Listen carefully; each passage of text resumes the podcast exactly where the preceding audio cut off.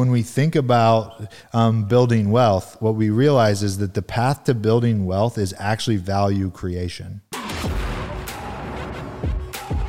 Welcome to the Disruptance Podcast. Here are your hosts, Eric Forney and Michael Bounds. Every week on the show, we aim to disrupt the way real estate agents and entrepreneurs think about their business in order to become more profitable and productive. And Mike, this week, I want to disrupt the way you think about wealth building and the idea that that wealthy people are um, either like corrupt or that they know something that's proprietary or they've done something different in order to um, generate their wealth and that that wealth is something that can't be had by everyone right i want to disrupt the way we think about wealth by really drilling it down to the idea of first principles.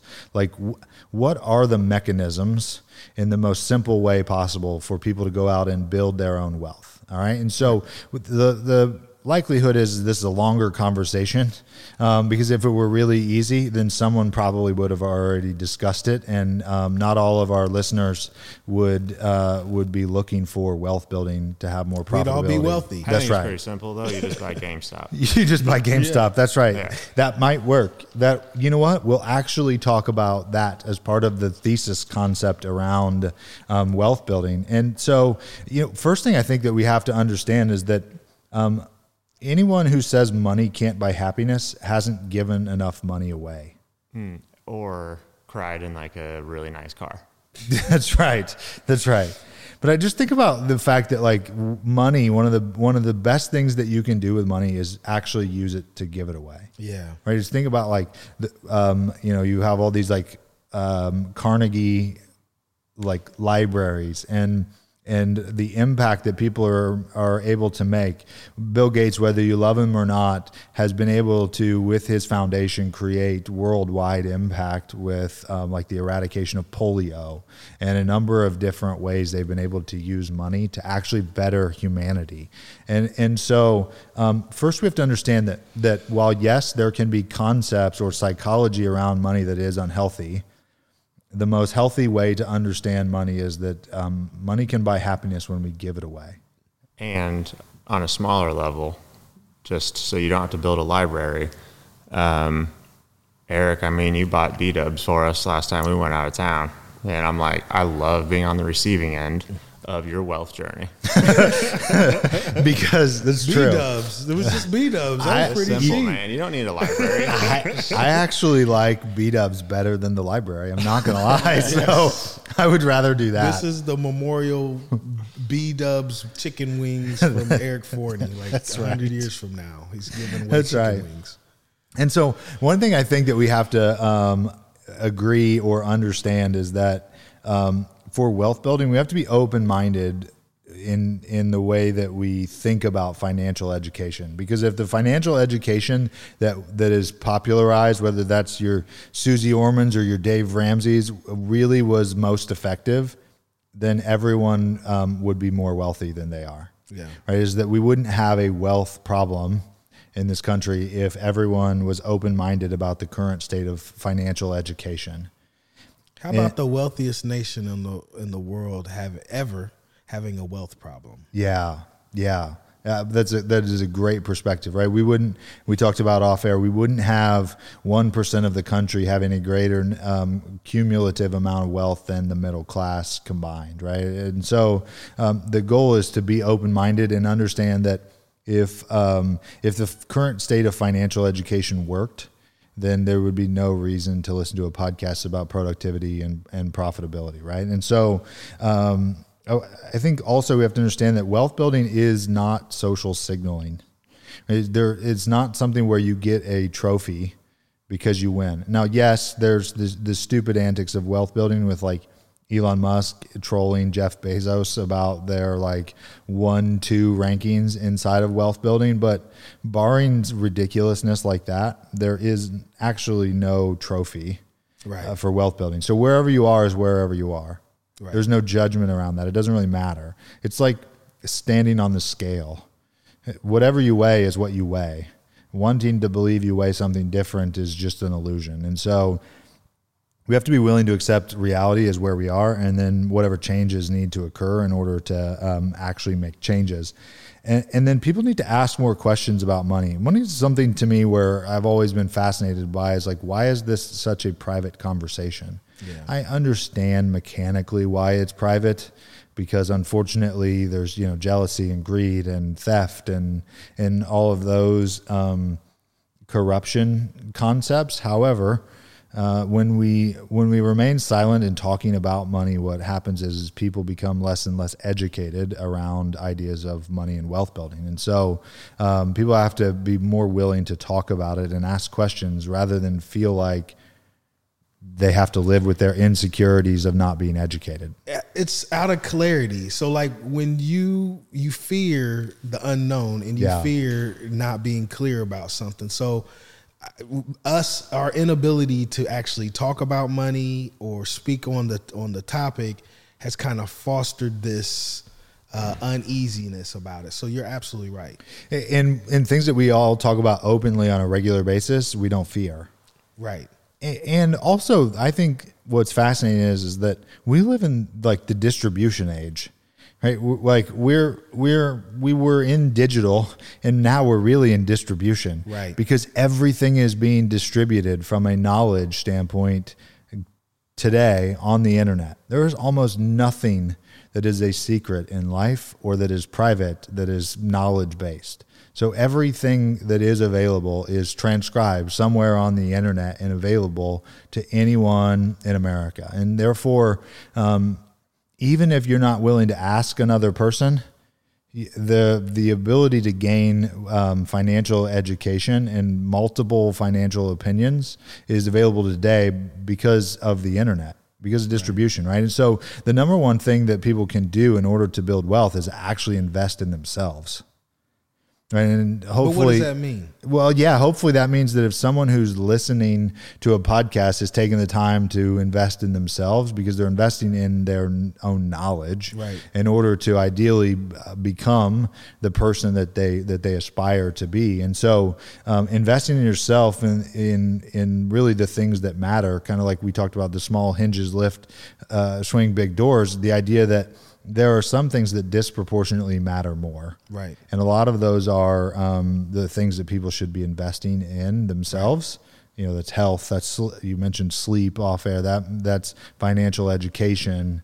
Um, so I'm hearing they need to be educationally based. yeah, So you have to be able to to like learn new, the the one thing that I'm learning from rich folks is they gamify everything. So like the game, Yeah. like what is the game uh, to build wealth? Because I see more and more people doing it, and I see them continuing to do it, which tells me it's a system yeah, it's a model. And so you just have to take the opportunity to learn what those systems and models are. yeah. And and so we have to understand first that wealth, for the sake of this conversation, is having more recurring revenue every month than expenses. So, like, uh, how much perpetual income are you getting, um, ideally through your investments, that is greater than your expenses? So that if you became unable to work tomorrow, do you have enough recurring income from your investments or or through something you've done in the past in order to be greater than your current rate of expenses? and it, there needs to be a surplus between that recurring income and expenses because unfortunately inflation will continue to happen in the future and so your expenses will continue to go up so your recurring revenue needs to continue going up That is the first break. Because when I hear that, that is recurring revenue, money coming in to you, regardless if you work or not. that's right And what the most people what they hear is okay, I get a paycheck and does that paycheck does the does that paycheck more than your expenses? But what you're saying is you have this money come in and regardless if you have a paycheck or that's not. right Is that's it- right What's the difference between that? maybe, That's if any? huge. Is there a difference between that reoccurring income and passive income?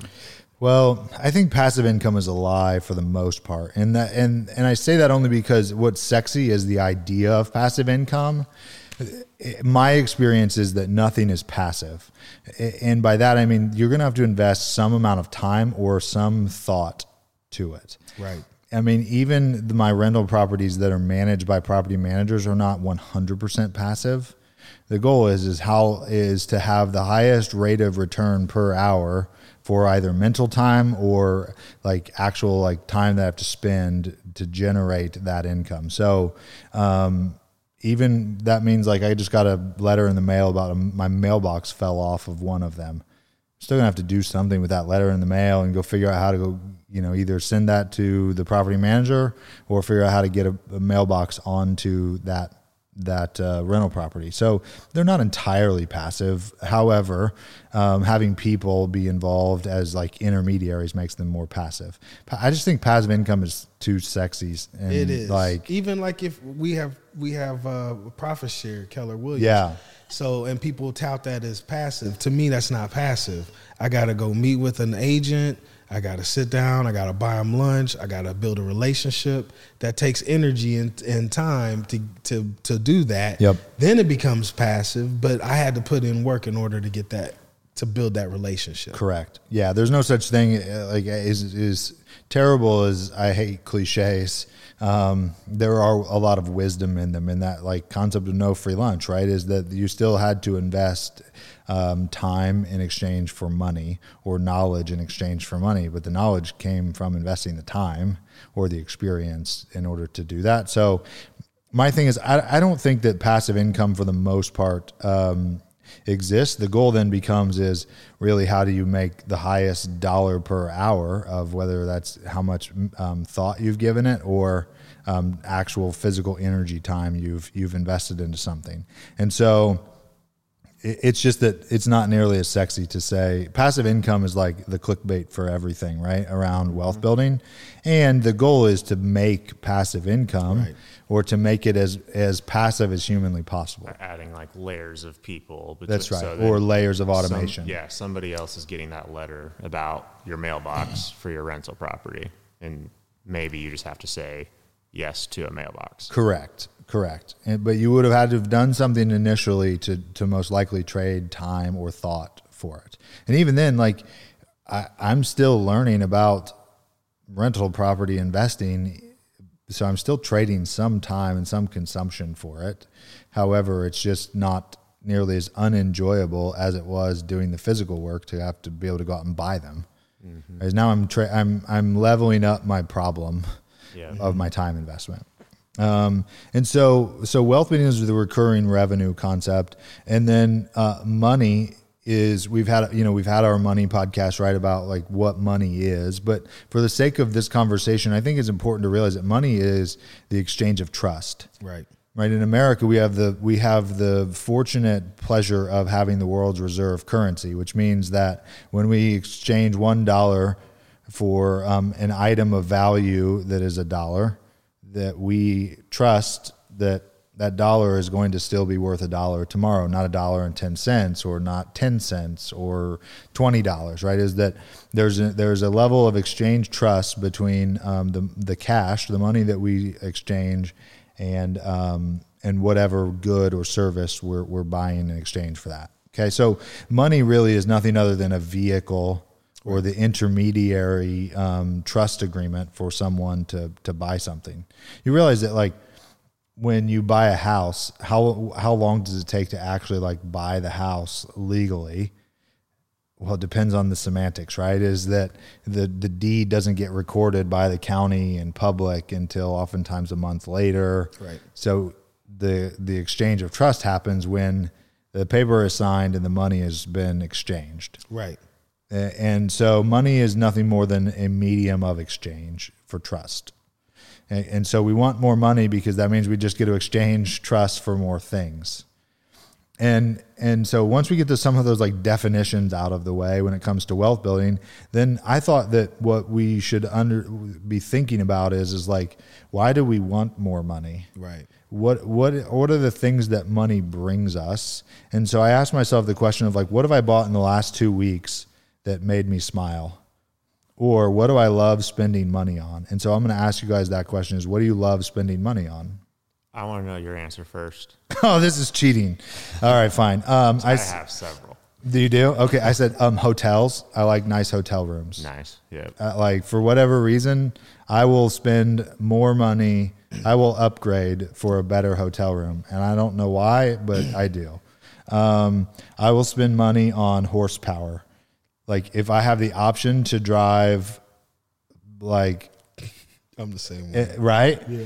So you I gotta have. I don't want the V6. I want the Hellcat. That's right. That's right. Right. Like for whatever reason, that's something that brings me, even if I'm not even going to drive it I know. to the extreme that it needs to be driven. Damn it. If it can, then I want it.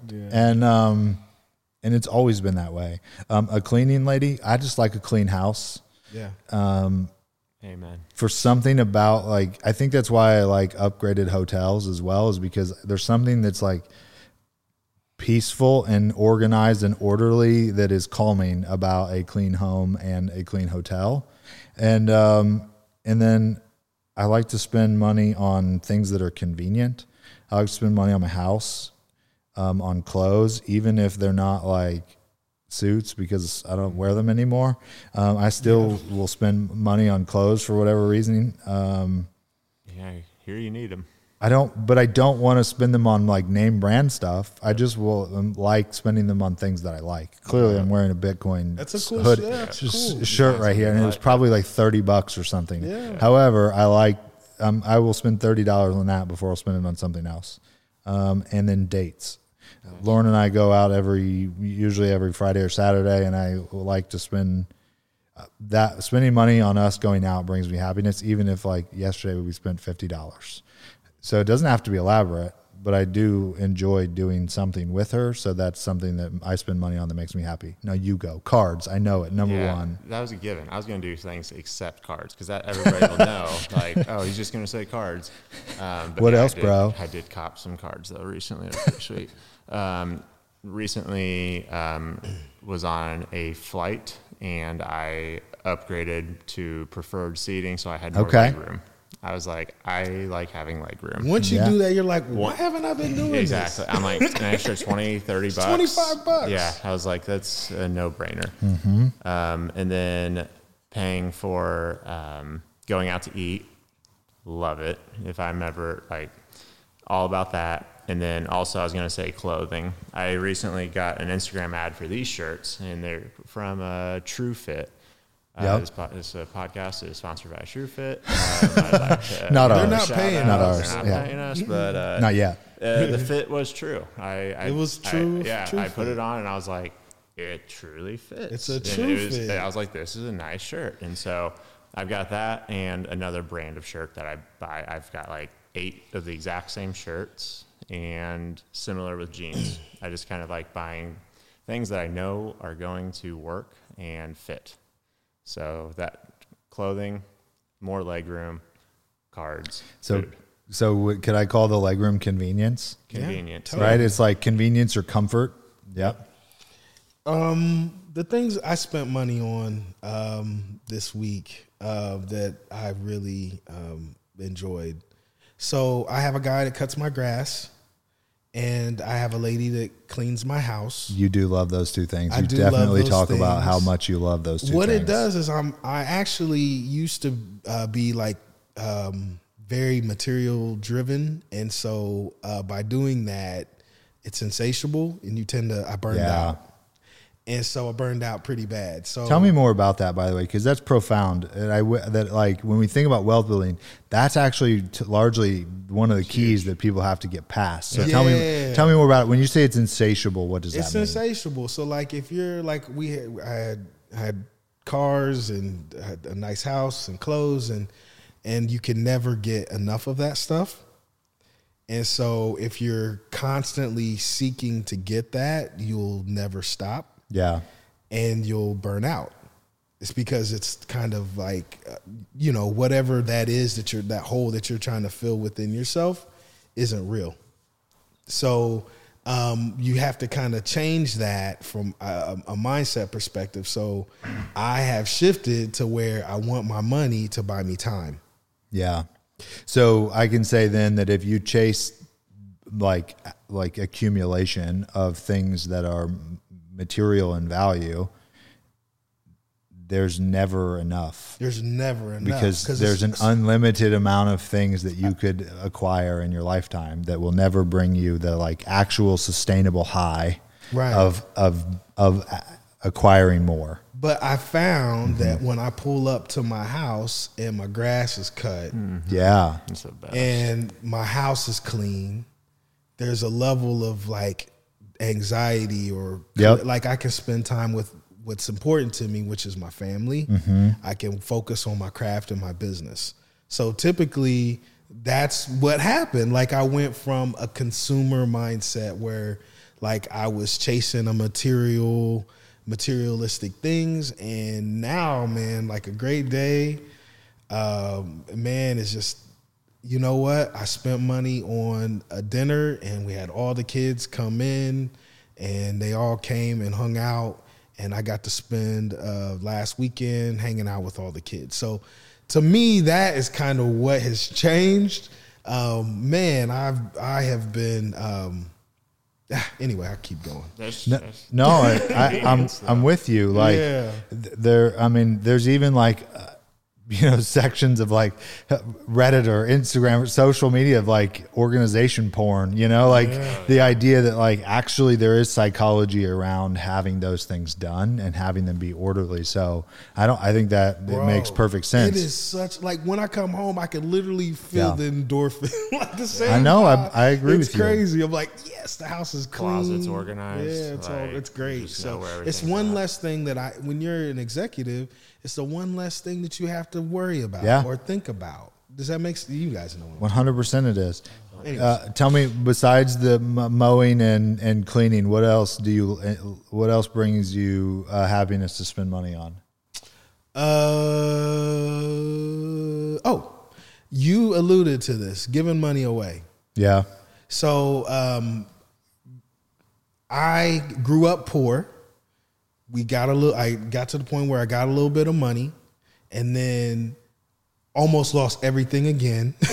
yeah, so I'm getting to the to the point where you know money is good again, and so what that does is it changes your perspective. Because when you when you have perceived everything and you lose it, so when someone when when you have everything and then you lose it, you realize twenty somebody giving you twenty dollars is really precious. Mm-hmm. Yeah. That twenty dollars means way more to you when you're down than it does to you when you're up. yeah, So if I can if I can like bless somebody and say, look, you know, here's a hundred bucks. I know you're not, you know, da da da da da. They think, oh my gosh, that's great, but I know what it felt to receive that twenty Yeah. bucks or that hundred bucks, and so that gives me a sense of like joy, if that makes Love- sense. Absolutely, it does, dude. I love that. You know, it actually kind of um, helps me understand a little bit uh, better as well. Gary Keller made a comment recently um, on a on a couple of different presentations where I heard him talk about like you never get a uh, um, devalue uh, uh, the value of one hundred dollars.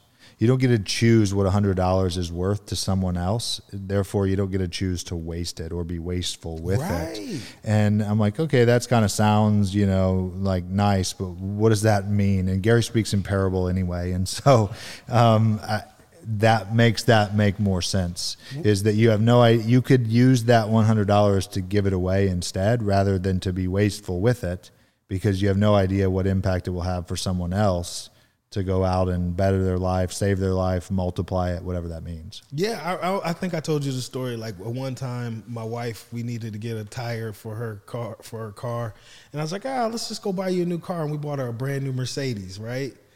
And so when you have no money, you don't just go uh, buy a brand new Mercedes. Like to go fix a tire in your tire, and you have no money. that that feels different than it does Yeah. when you're at a different uh, part of your uh, season in your in your life and career. For sure, the So, weight is so much heavier on is- not not being able to replace it than it is on actually just go replace the whole damn vehicle itself. Yeah, just, yeah, just, just for buy sure. you a new car. yeah.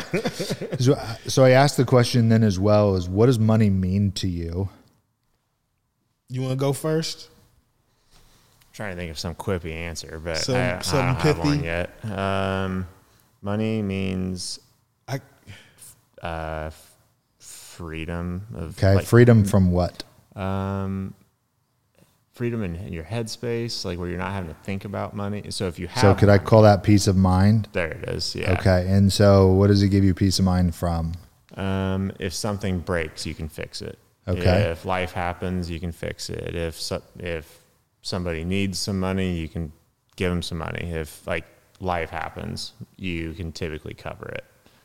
And it doesn't even have to be that much. Like if you, I mean, from my perspective, like if we just have five thousand set aside for an emergency, that's just peace of mind. I, I feel like then it's like, Yep. oh, our air conditioning unit goes out, we can cover it. So it's just the peace of mind Yeah. that you get. and with that's it. relative. So like Yeah. some people, you know, they'll have that amount of money, but oh man, I only have X. Yeah. So like Correct, correct. I would have no peace of mind. that's Yeah, right. right. Yeah, You- yeah, yeah. Yeah. Yeah, that's true. So like that's the thing that's really kind of the the the the caveat here is Mm-hmm. like there's some people that are operating in different um Commas. yeah, they're just uh, Yeah. op- everybody's Yeah. operating in different commas. So What does and there's money- some people go ahead. No, no, no. Go. I was gonna say, and there's some people like in in getting clarity around. Okay, can we all get on the same page? So then we can be in them extra commas. I'm trying to be Yeah. in those commas. Me and you are trying to be in those commas. Just Yeah. trying to get in the three comma club. That's it. trying to get in the comma club. what does money give? What does money mean to you, Mike? to me, I see money as resources. I see money like water, and I see money like like there's um like Resources to do what? Well, I look at money literally as water. Like if you look at uh, the world and you look at where resources are, you look at where water is, and typically water. I know this is kind of abstract. If you look, it's literally there's a coalition. So if we if if we collectively are a body, each one of us are an individual body. Money is like blood in the body. It's Okay. the resources. So um, to me, what it does is it allows me to function. Okay. Like with a lack of, if I take my finger and I take a, a string and I do this, it's going to turn blue and it's going to die Yeah. right? So um, money is that blood is resources to that finger, and so I look at is I look at wealth and money as the bare minimum to function. Okay. It's Does that make sense? Yeah, it, it does. I'm going to paraphrase. Um, Adam always says that money is a tool. And I think that's what you're saying is money is is just a resource or a tool, right? That says I can use it to navigate life however I want to navigate it. Absolutely, whether I want to do it big or Yeah. whether I want to, you know, live in a tiny home in Florida, whatever I want to do. So then when you get more resources, what does that give you? Uh, for like it depends on your season in your life. Like for me, I want to buy time. Like I want to, I want to be done. Like Yeah. I want to, like I want a legacy. I want if some if I get hit by a bus, my family's taken care of. I'm able to like help other people. Uh, postu- like you know, um, when I'm not here. Okay. Um, it's interesting. I asked the question to um, people in, in trying to think about this, and you know, and I also tried to go introspectively and understand to me what money is in order to to really try to like dif- distill down wealth building into a more simplistic um, concept. And what I realized was that money is security for me today similar to that peace of mind concept you talked about is like money gives me the mental security that it will that like if something is needed that I'll have provision. And then um, I think there was a point in time though when money meant validation. I think that when people are looking for uh, material possessions, they're they're social signaling for validation Totally. Right? And there's a phase in life where I think that oftentimes people go through, and hopefully the sooner you get out of it, the better. Because um, what you'll realize is that when you get all the money that you need and all the things that you need, it is still empty. You still have to get more, more, more, more, more. The endless pursuit of more is what actually causes the suffering.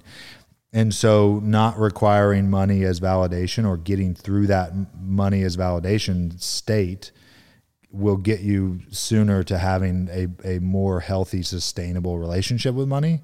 And I and I find that oftentimes money it, it is peace of mind and security for people once you're past the validation phase. Yeah. Is Yeah. am I enough? Am I successful?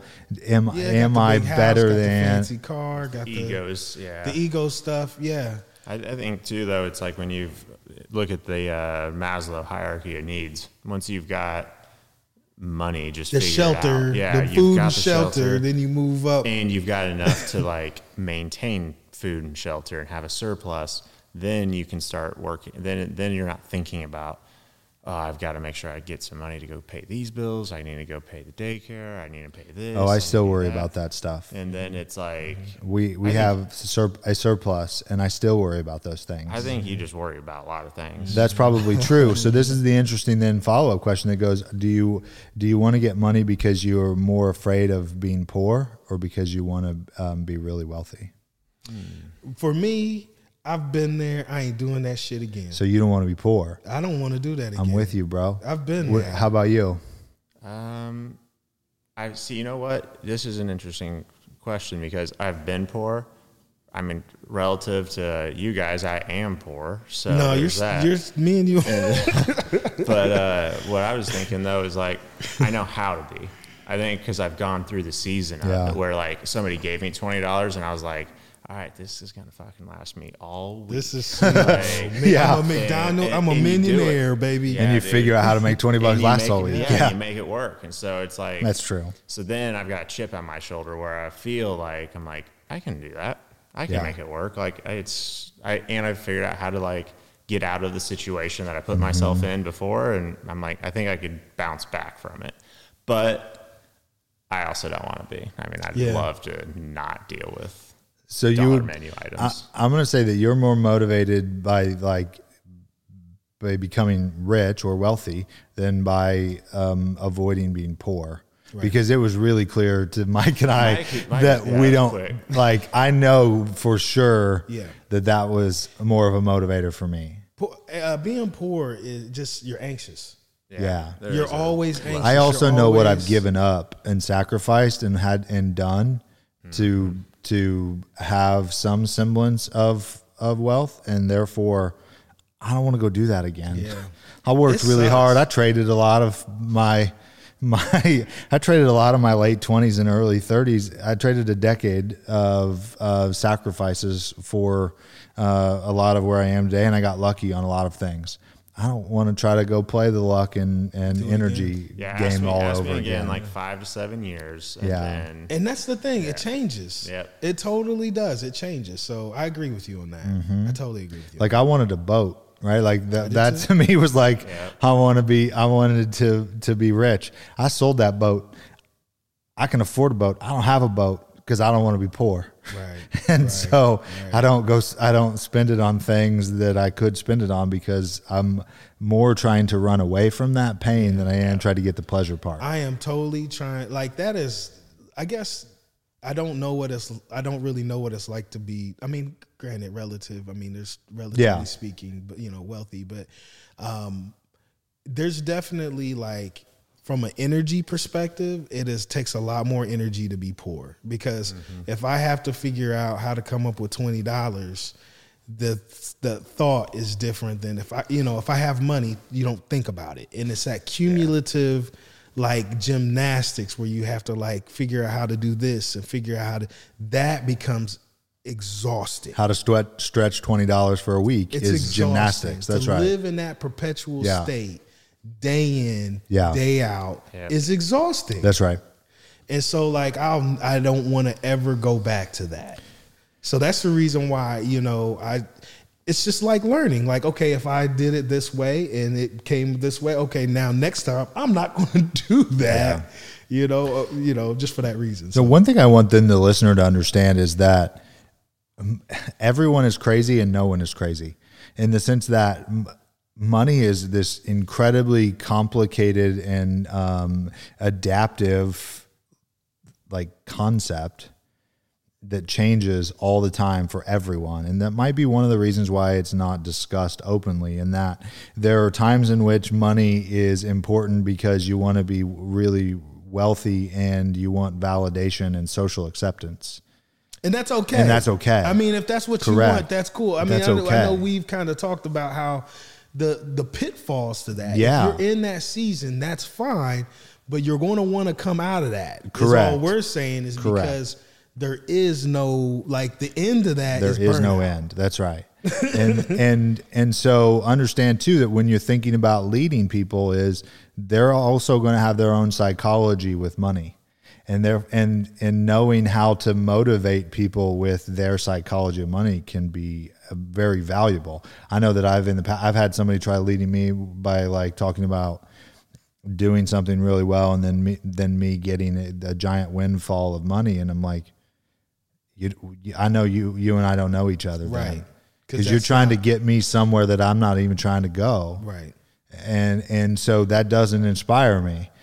That might inspire you, but it doesn't mean it inspires me. We're trying to go two totally different places here, and so understanding someone's psychology with money, when you think about it from a leadership perspective, can be really impactful. Right? Is maybe there are people who want to make like I know that if we ask Lauren, because I've asked her this, what she wants money for, is she would give it. She would give every dollar on the planet Earth away if it were if she had it because that is what like brings her the most happiness is giving experience away for someone else. And so that means that as a, if i'm leading someone like her then everything that production wise or or income wise is going to be driven to how it fulfills that bigger vision Her of how she sees money as a resource Right. the resource to better someone else's life. 10 years ago, would you have had that same mentality, do you think? the mentality of which part Of money not being your motivator? No, I think money. No, money for I'm me was a validation thing. Okay. Yeah, money for me was uh, because I was really. I mean, I'm still really competitive, but not in an unhealthy way as much anymore. I don't think. Um, I think money was the scoreboard of of of competitiveness, and so the validation came because in the co- in business competition, oftentimes money becomes the measurement, Yeah. and Or you get awards for it. It's the estate. currency. you literally Yes. get awards for Yeah. it. That's right. You literally get measured and ranked in the Wall Street Journal by money, Right. and Yeah. therefore it is quite literally. It's like points in basketball, right? And so um, the validation part was you needed money in order to be validated in success from a business perspective, and um, and that doesn't drive me as much. Now, don't get me wrong, like. Do you think it's because you got it? Yes. Yes, 100%. If I hadn't gotten it, then I wouldn't have quit trying to get it. But that's just me. I don't know Some that people like- don't. Some people correct, keep going. Yeah. Correct. That's what Yeah. I was asking. Yeah. And I mean, and I still obviously keep going. I just what what I realized was that year one, like when I was the number one agent, then I was then we were the number one team. What I realized was that like that was pretty badass. We celebrated pretty hard because it was because we had we accomplished what I wanted to accomplish. But then I woke up on January first and realized I got to go do this You again. do it again. Like yeah. when you win a Super Bowl, you got to go win another one. Otherwise, you only you're the you're you get elected in the Hall of Fame if you if you get lucky as the guy who got one Super Bowl ring. Mm-hmm. Yeah. They don't put too many people in there to just get one. That's right. That's right. So then You- it's you- like, oh, you got to go get another one then, Yeah. which means as much as you had to do last year, you're gonna have to do more Now you to go get it target on your again. That's right. Yeah, I know. So now you, so then doing it and then go, okay, cool. Now, now we're not a one hit wonder. All right, check. Like that will like shed some layer of mental and emotional business success pressure. Nice. And then knowing that every year um, that we've always consistently improved takes a lot of that energy out of it. yeah, it's totally like it. I don't. I, I always use the adage: it's easy to to get on top. Try staying on top. That's right.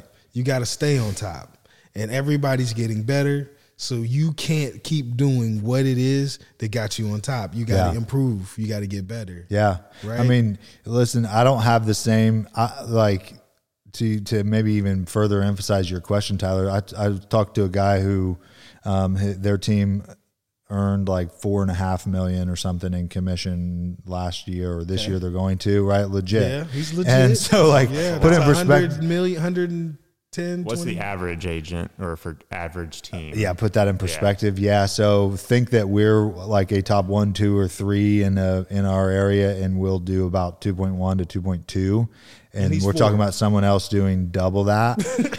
Um so so that yeah the- really strong. And in that conversation i think three years ago or or four years ago five years ago i would have been intimidated or felt as though i was like there would have been a weird competitive probably i would have felt some sort of internal competitive pull like like i was the little kid at thanksgiving not sitting at the like adult table I mean, yeah. However, in that conversation, there was zero pull for validation because I've already decided that I've already been, I'm already validated.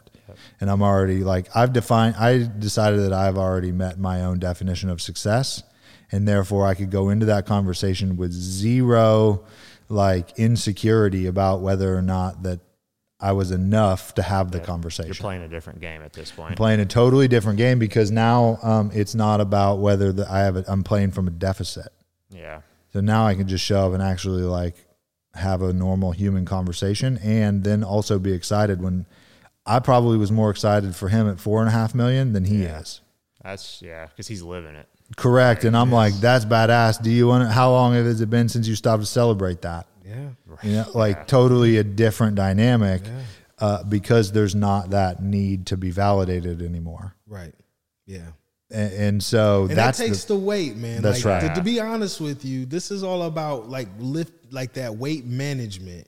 And if you can go into this at two and a half million and you're light as a feather, Yeah. you're going to make decisions that are, that's you know what you're doing. That's right, because you're not trying to make them from a deficit thinking. You're actually making them objectively. You know, it's really interesting that you can find on YouTube. There's a clip of Bo Jackson teaching hitting and talking to like a little kid at like spring training, like ten years ago, maybe or something.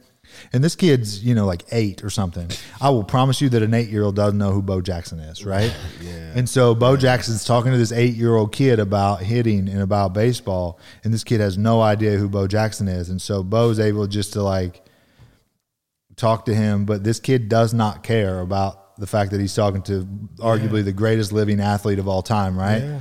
Because this this kid doesn't need validation from Bo Jackson Right. about whether or not uh, the kid, the eight year old, is is enough. right.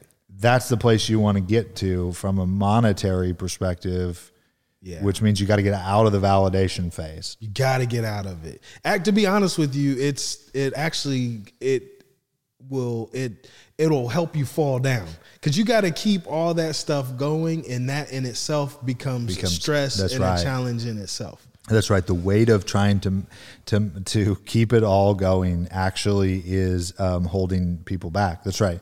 And, and so when we think about um, when we think about wealth building, I think it's uh, it's important to understand the difference between like price and cost and value, because the odd dynamics of psychology around around you just breaking stuff, Tyler. Um, the odd dynamics of um, of money are that there's price, which is what you pay for something. There's cost, which is like the economic impact of generating an output or an outcome, and then there's value, like what is something worth to you. Best example is is if if you don't prioritize um, hotels like mm-hmm. like I do, then a Motel Six might have the same value that a room at the Ritz Carlton does. Right. Therefore, you're likely not willing to like pay the price that a, that a Ritz is asking because it's not it doesn't have that much value. You don't value it. That's it's right. not worth that to you. That's right. And the weird thing about value is is value is completely subjective Totally. to everyone. And and so when we think about um, building wealth, what we realize is that the path to building wealth is actually value creation.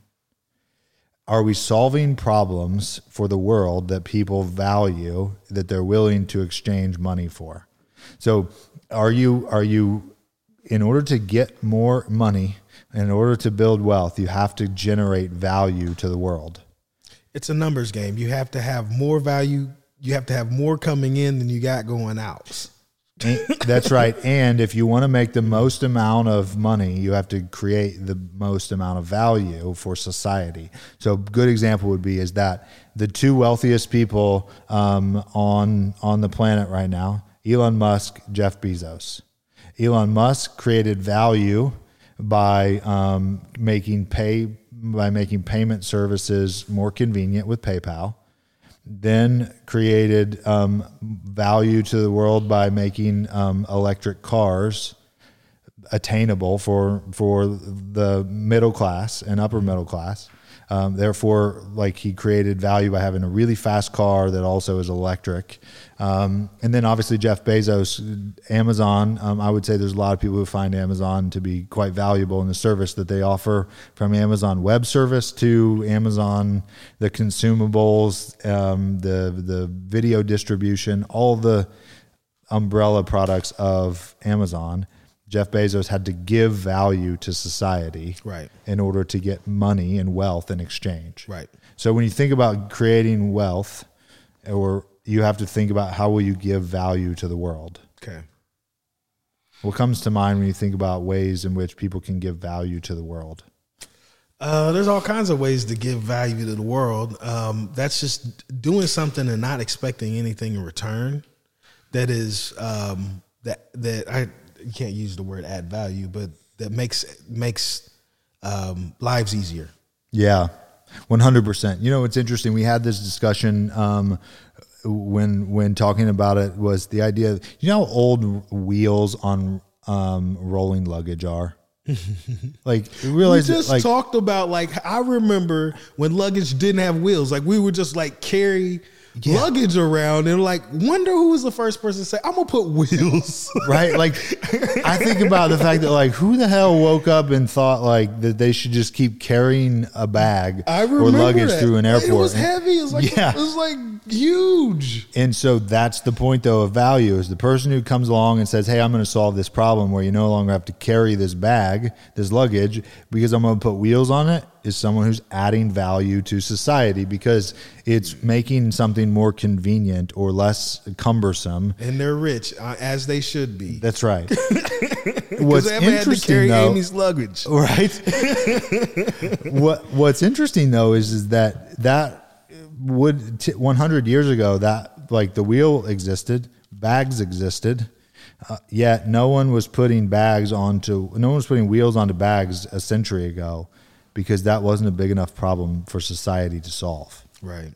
right is when when there wasn't indoor plumbing and when there wasn't um, you know wa- vaccines for um, for you know smallpox or whatever the whatever the um, larger issue at hand was at that time there was zero reason to go solve the problem of putting wheels onto luggage Right. And so it's solving problems that that um, everyone experiences or that the masses experience. And when you solve it, people will de- will deem that to be valuable. Is what creates money Right. um, disproportionately. So creating creating value to society is how you get more money. Which then I think people have to understand that because then if you're looking for an opportunity to go make money, figure out what people will deem to be most valuable at scale. Right. So some of the things that I think um, you have to then understand is what do you believe? What do you believe about the world today and the world in the future? You have to be right, but you have to have an idea of what you think the future will look like. And so some things that that I believe the future will look like is that I wrote down were that um, that those uh, who were paying attention. This is a, a Andy Grove um, quote, but it says those that were paying attention perceived the internet as a twenty foot tidal wave where everyone else was in a kayak. The fundamental rules of technology say that whatever can be done will be done. Technology happens. It's neither good nor bad. It's just happening. Steel is not good nor bad. It just happened. And I believe that technology will continue to innovate whether we like it or not. Therefore, I believe that if you're thinking about building wealth, one of the ways to do it is to um, understand that technology is going to continue to become more and more pervasive, and therefore, um, either investing in time or money into technology is likely going to create a multiplying return. Okay, so I believe that innovation will continue to occur whether there's regulation or not. It won't matter. I also believe that to create a housing shortage in a country uh, the size of America that's that was once covered in trees, um, with a uh, relatively small population compared to land mass, is pure is pure political genius.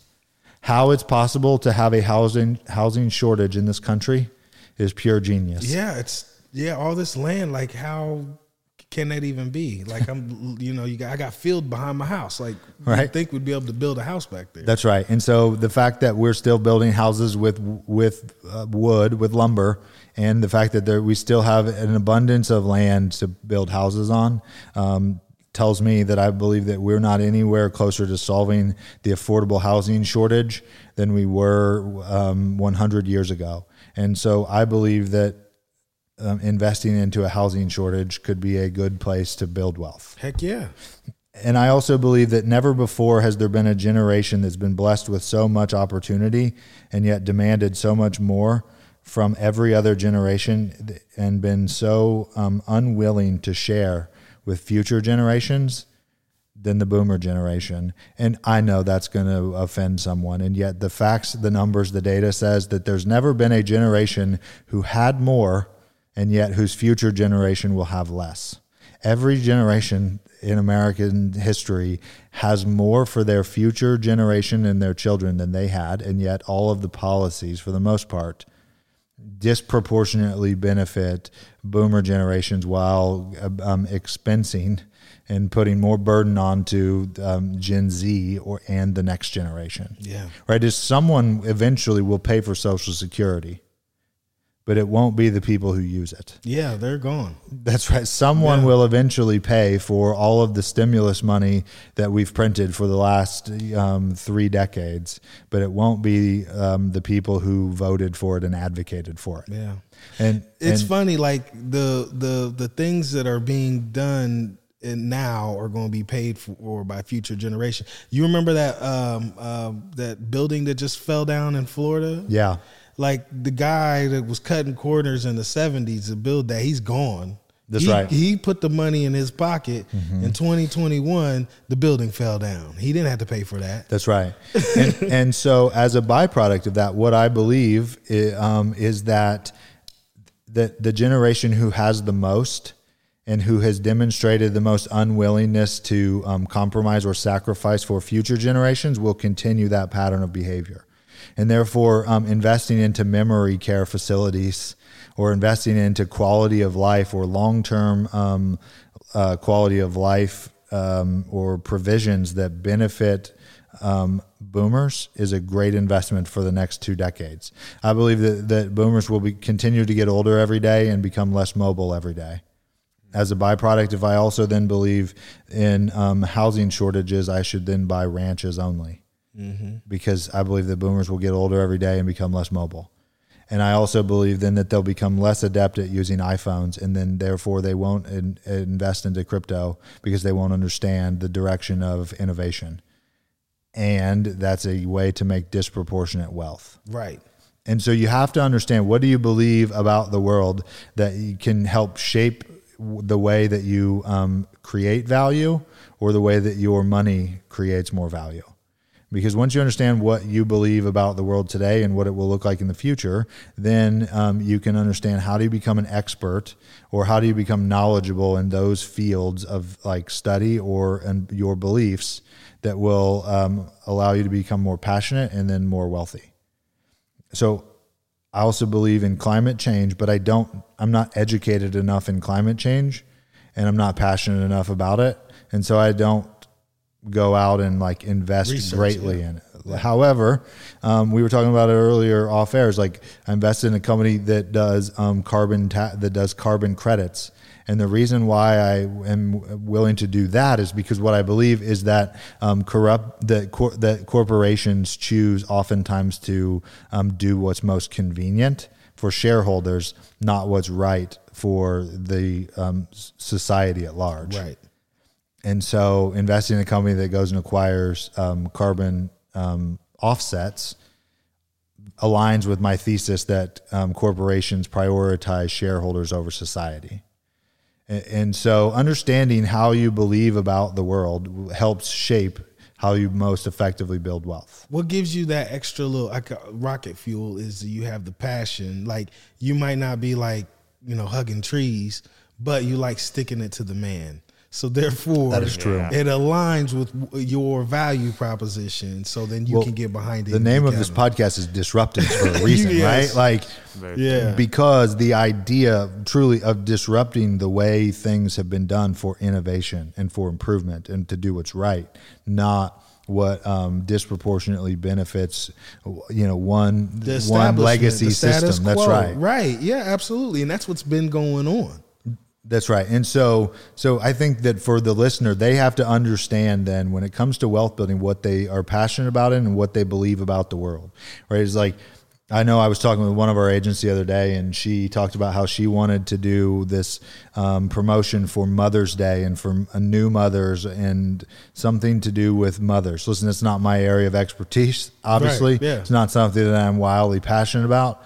I do believe that mothers will continue to prioritize their children over likely everything else. And therefore, that's probably a pretty good place to invest some money in.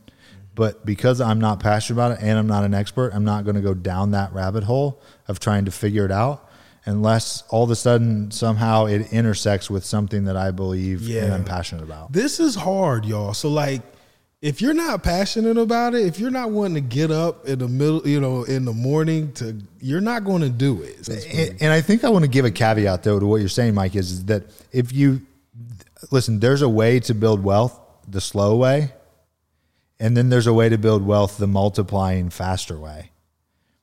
The slow way is that you exchange that you um, that you take you know whatever total investable money or assets you have, and then you um, adjust it for risk, and then you have patience right? If you don't want to be passionate about anything, you don't want to go learn anything, you don't want to believe anything about the world, about the future, um, then do that.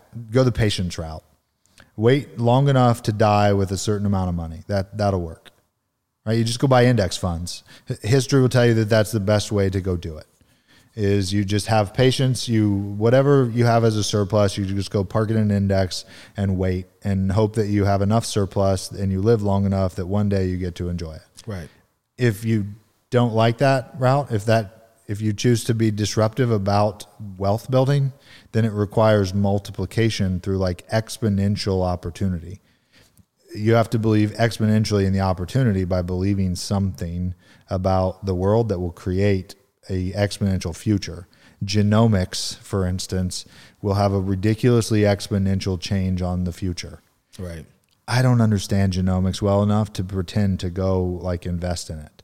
Right. However, when you look at 23andMe costing probably 70 to 100 dollars or maybe even less um, versus what it took to sequence the very first genome, I believe was in the multi billions to Right. sequence one genome. Now you can do that for somewhere under around $100 Crazy. it would be foolish for me to believe that that's not going to become disruptive in the future. Right. It would be foolish for us to believe that technology did not intersect with automobiles and that autonomous driving is not going to intersect with technology in the next f- three decades to create exponential wealth opportunity. Otherwise, we couldn't even look up and see Elon Musk as the wealthiest person in the world and, and believe that. It's just looking and seeing what's happening. That's right. It's just being aware, like what's going on out there. I bet you that is going to be an opportunity. So how can I be passionate around it and find out ideas? And then guess what? Now that I'm passionate around it, I've got an understanding in it. Now I can go and invest in it. you have to be curious about about trends of human behavior. You have to believe in something in order and what you shouldn't believe in is everything in the past. Right? Because that's the rear view mirror. Trying Yeah. to make money Horse from the rear view mirror is like investing in a Model T. Yeah. It works as a collector's item if you're trying to find a narrow target of people who want to buy Model T. What's Ts. the next Model T? That's right. Because the Model T disrupted everyone who Horse said that the buggy. horse and buggy was something for the the was the best product on the market, right? Right. And, and so when you think about disruptance and the concept of of our thesis. That's really truly what it's about is what is actually going to challenge status quo in the future and then how do you leverage that to be the best version of yourself and to to build the, the most wealth for you, your family, and society. Right. And so um, we have to understand that mathematics and wealth building is broken. Is because we're all taught addition and subtraction in first grade, and we've kept that into the into wealth building. We've kept addition and subtraction for making money by by adopting that first grade thinking around the idea of having patience. And I'm not sure who put that limitation on onto people, but that that addition sign, that plus sign can just be rotated 45 degrees and be a multiplication sign. Right? Is because 4 plus 4 is 8, but 4 times 4 is 16 and I like 16 when it comes to wealth building way better than I like 8. Right. And, and so, thinking from the perspective of multiplication, Versus as it addition. pertain, that's right, as it pertains to uh, wealth building, instead of addition, is what um, allows someone to actually then start to see opportunity. Yeah. Because understand that that wealth building is no different than matchmaking, in the sense that when you go on, if you were looking to date in today's world, most people are going to go to the internet and go, okay, farmers only, match.com, what, whatever that is, Christian Mingle, whatever. Right? You're going to say, this is my type. This is what I believe in is best for me. It is this height, th- this body type, this age, this this gender, this nationality. Uh, this is my thesis for what I think is best for me. And you're going to narrow down the focus of everyone on the planet to meet that criteria.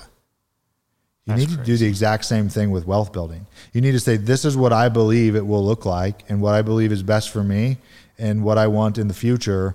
And I need to narrow down my focus because what I want to think about is I want to think about multiplying it by focusing on things that actually multiply, not things that add and subtract. Right. Most people think about money making in addition and subtraction because they think, okay, I'm going to go buy, I'm going to, I need to make money, and then I need to go buy a rental property.